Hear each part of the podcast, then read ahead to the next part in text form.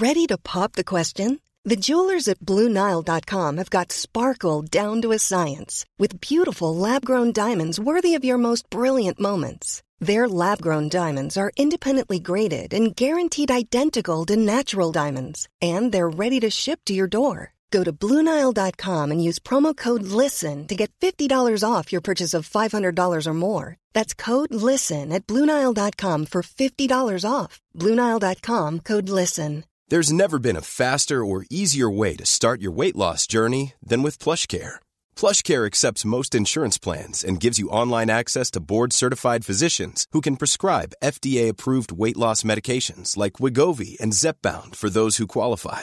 Take charge of your health and speak with a board certified physician about a weight loss plan that's right for you. Get started today at plushcare.com slash weight loss. That's plushcare.com slash weight loss. Plushcare.com slash weight loss. The biggest breaking news stories and outspoken opinion. The Breakfast Briefing with Julia Hartley Brewer on Talk Radio. Good morning to you. It's Monday the 15th. Oh, it's not Monday the 15th of November at all. It's Tuesday the 16th of November. Uh, you're listening to Breakfast with me, Julia Hartley Brewer, on Talk Radio. As well as listening, you can, of course, also watch the show live. Talk Radio is now on your TV. Download the Talk Radio TV app or go to talkradio.tv for details on how to watch. Coming up, a failed Syrian asylum seeker who converted from Islam to Christianity has been identified as the suicide bomber who blew himself up outside a Liverpool hospital on Remembrance Sunday. Meanwhile, Boris Johnson has warned that travel travel restrictions and self isolation rules will be toughened for people who do not get their booster jabs. As the Prime Minister confirmed, the definition of being fully, jab- fully jabbed will have to change. Once again, the rules change, don't they? And cricketer Azeem Rafiq will give evidence to MPs this morning about institutional racism in cricket. 6.34 is the time. This is Talk Radio.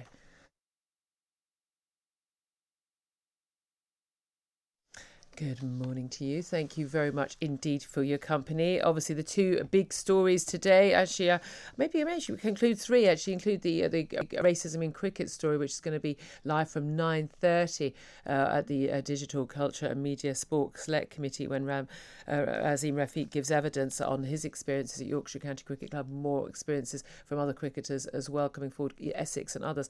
But obviously, the focus on the terror attack on Sunday and also the changing of the rules once again uh, about the need to get jab, not only your first jab, your second jab, but you'll need a booster jab as well. But it depends, of course, who's eligible for them.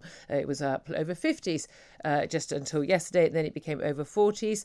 Uh, will it be everybody? Will will will 12 year olds be required to have three jabs before they're allowed to travel without quarantine in a few months' time? Who knows? Rules keep changing a lot of people very, very unhappy about that. I know an awful lot of people who've been double jabbed, very happy to be double jabbed. You say, no, I'm happy not to have the booster. I've had COVID, like myself, and I've had uh, uh, I've had my boosters. Job done. I did what I was asked. You said we wouldn't have any more restrictions on our lives, and yet even yesterday, Boris Johnson couldn't rule out a Christmas lockdown. Why not? Well, uh, we'll talk about that uh, in a moment. First up, let's talk about the terror attack. Joining me all this morning for the chat is a Conservative commentator, Benedict Spence. Good morning to you. Good morning, Julia. Um, How are you? Very well indeed. So much uh, has emerged uh, in the last 24 hours about uh, that uh, terror attack. It was a very confused picture on Sunday and, and pretty confused also, I think, uh, yesterday. Um, we, we saw, first of all, yesterday morning, uh, the video um, of, of the actual explosion. And we had been, you know, I was making it very clear on the show yesterday, we had accounts from apparently friends and colleagues of the taxi driver who was who was the Dave Perry, who, of course, was the man who was driving uh, the, uh, the, the apparent suicide bomber yesterday. First of all, we saw we, would heard that he had actually you know, jumped out of the car. Then the car had exploded. He'd, he'd locked the door so the the, uh, the suspected bomber couldn't get out. Uh, the footage that emerged yesterday showed that him coming into the hospital grounds and then the car, the, the bomb exploding or part of the bomb exploding, and then him getting out of the cab. It would appear the plastic um, uh, screen between him and the passenger may well have saved his life. Um, and and I, I, think we think the doors at the back of the cab would have been locked anyway, as, as is the norm um, eh, for those kind of cabs. Uh, he, of course, thankfully survived. We've seen the naming of uh, the man who died, uh, Emad Jamil Al Swealmeen, 32 year old, um, believed to have arrived uh, here six or seven years ago from either Syria or Iraq. It's not quite clear.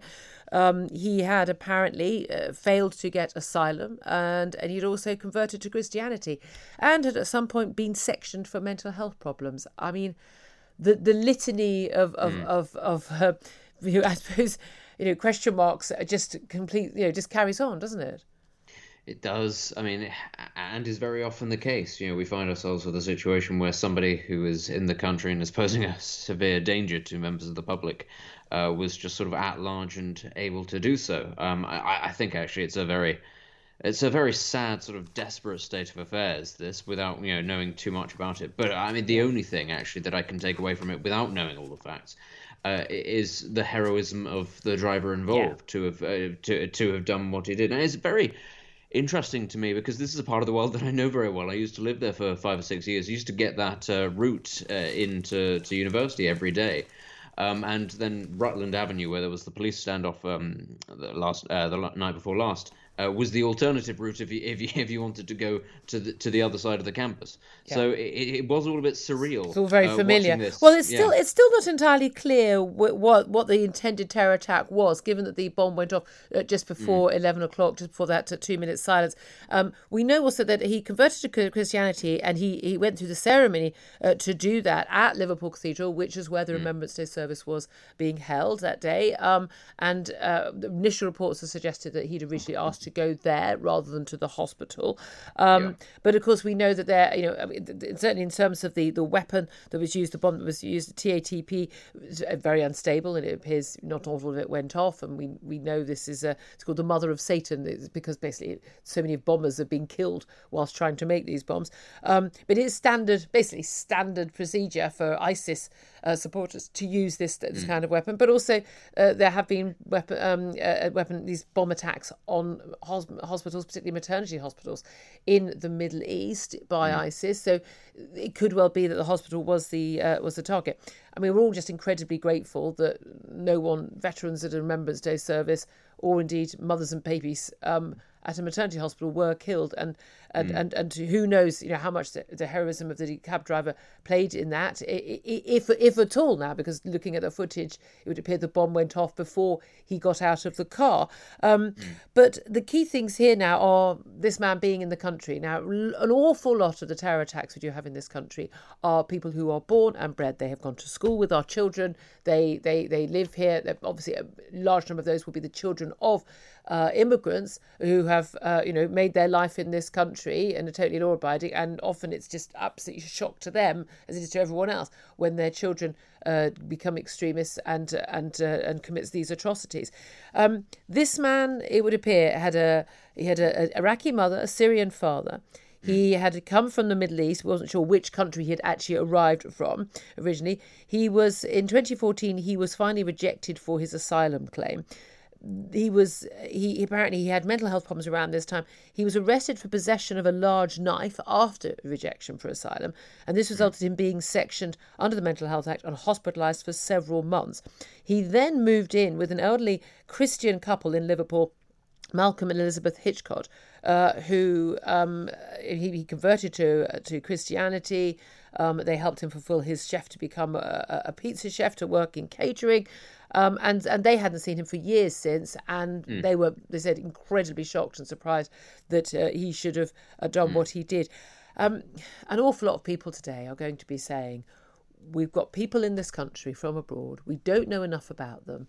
We don't know whether this was a genuine conversion to, to Christianity or not, whether it was whether it was fake, it was about trying to embed himself in society. We don't know uh, whether he'd come here with ill intent, whether he was just mentally ill, as if that's mm. But either way, somebody who had failed in his asylum attempt and yet mm. seven years later was still in the country. I mean, yes. I'm sorry, but the questions are mounting up here, aren't they? They are. I mean, the first thing that must be said, uh, actually, is um, it's something I think that often isn't talked about enough is the mental health aspect of people coming from Iraq and Syria. And you know, I, I you know, whilst a lot of the questions have to be around whether or not it was a you know, an ideologically motivated terrorist attack, I do think that is something that is often swept under the rug. Is that you know the very nature of having fled, say, um, you know, the the prisons of the Assad regime or what's been happening in Iraq. It is entirely possible that we are not exporting, you know, sort of legions of you know, religiously motivated fanatics but we are in fact uh, importing an awful lot of people with very severe mental health issues. And we all know actually from experience of people who were born and raised in this country what damage can be uh, done uh, to people, you know, if they then fall in with the wrong crowd, if they are sort of driven to extremes. But that just needs to be parked to one side.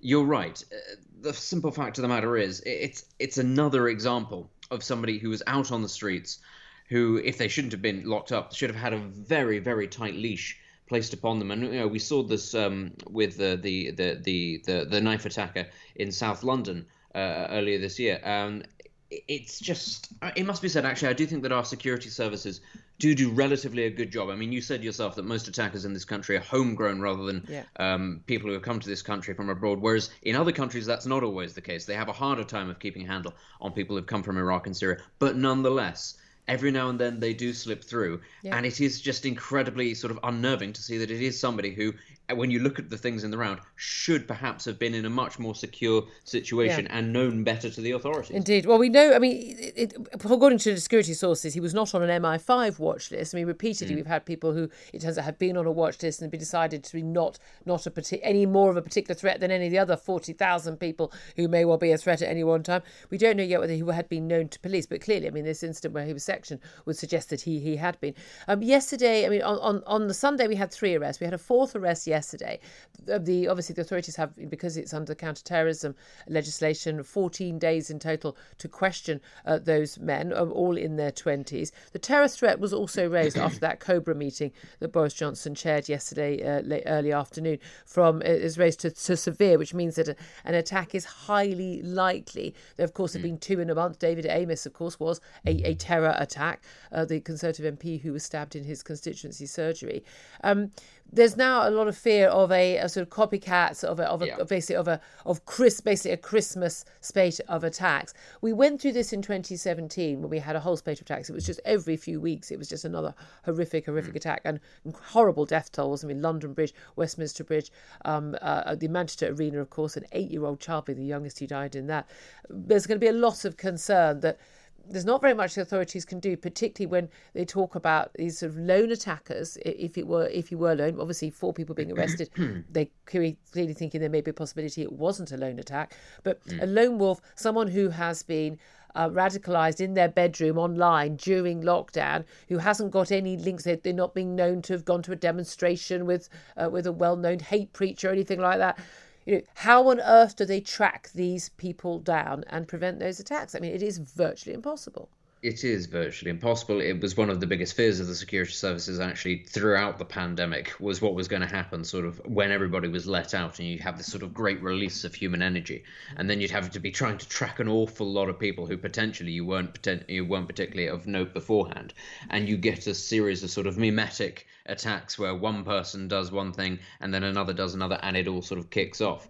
And you know that that I'm afraid is going to be the big fear. But we do need to remember that fear is the end goal of a lot of yeah. terrorists. It's yeah. yeah. and as much as we could all be going, oh, good lord, this isn't particularly nice. We're all very terrified. That is, of course, their end goal. And you know, whilst I'm not saying you should sort of just throw caution and safety to the winds when you're in crowded places and stuff like that, I am just saying, yeah, it, these are still relatively very rare that you're caught up in these sorts of things. The security services yeah. are very good actually at catching these things, and I think we do need to just have a little bit of gratitude that for every sort of situation that you have like that, you have very heroic people who throw themselves in the way, who stop these things becoming yeah. bigger, and we do have very good security services at hand. Yeah, I mean, it is one of those things. Every now and then, you get a speech from from someone like you know the head of MI5 pointing out how many terror attacks have been yeah. foiled, but of course, this all comes at the same time as we've got the ongoing crisis uh, of the migrant uh, channel uh, boats. Um, we mm. know that you know the Home Secretary Priti Patel met with her counterpart in France yesterday, um, and it is it is extraordinary. We've got people know, thousand plus people a day on occasion turning up to this country. We don't know who these people are. A lot of them deliberately don't keep documentation to prove where they're not where they're from, so they can't be sent back anywhere. Um, you know, we don't know who these people are. The concerns that people have, it's not racism, it's not xenophobia, it's not no. misplaced. It is a perfectly legitimate fear that people are arriving in this country, These so are almost entirely young men. They fo- the media will focus on there'll be a woman with a child. Virtually most most of these people are are, are, are young men. And I'm sorry, we don't know who they are, and we don't. Many of them may be desperate. Apparently so desperate to leave France. Many of them may be very keen on us meeting uh, family members who are here in the UK, but we still don't know, even if one or two slips mm. through who could uh, you know, deliver a terror attack on our country. That I'm sorry, that's too many for most of us. Um, 6:46 is the time. We'll talk uh, more about the booster jabs, uh, the announcement on the 40 plus booster jabs, and uh, uh, the vaccine passport. The rules are going to change. What a surprise! The Breakfast Briefing with Julia Hartley Brewer on Talk Radio. Thanks for listening to the Julia Hartley Brewer Daily. If you liked what you heard, please subscribe and give me a good review. And don't forget to catch me on the Talk Radio Breakfast Show every weekday from 6:30 until 10. Hi, I'm Daniel, founder of Pretty Litter. Cats and cat owners deserve better than any old-fashioned litter. That's why I teamed up with scientists and veterinarians to create Pretty Litter. Its innovative crystal formula has superior odor control and weighs up to 80% less than clay litter. Pretty Litter even monitors health by changing colors to help detect early signs of potential illness. It's the world's smartest kitty litter. Go to prettylitter.com and use code ACAST for 20% off your first order and a free cat toy. Terms and conditions apply. See site for details. Even when we're on a budget, we still deserve nice things. Quince is a place to scoop up stunning high end goods for 50 to 80% less than similar brands. They have buttery soft cashmere sweaters starting at $50 luxurious Italian leather bags, and so much more. Plus, Quince only works with factories that use safe, ethical, and responsible manufacturing. Get the high-end goods you'll love without the high price tag with Quince. Go to quince.com/style for free shipping and 365-day returns.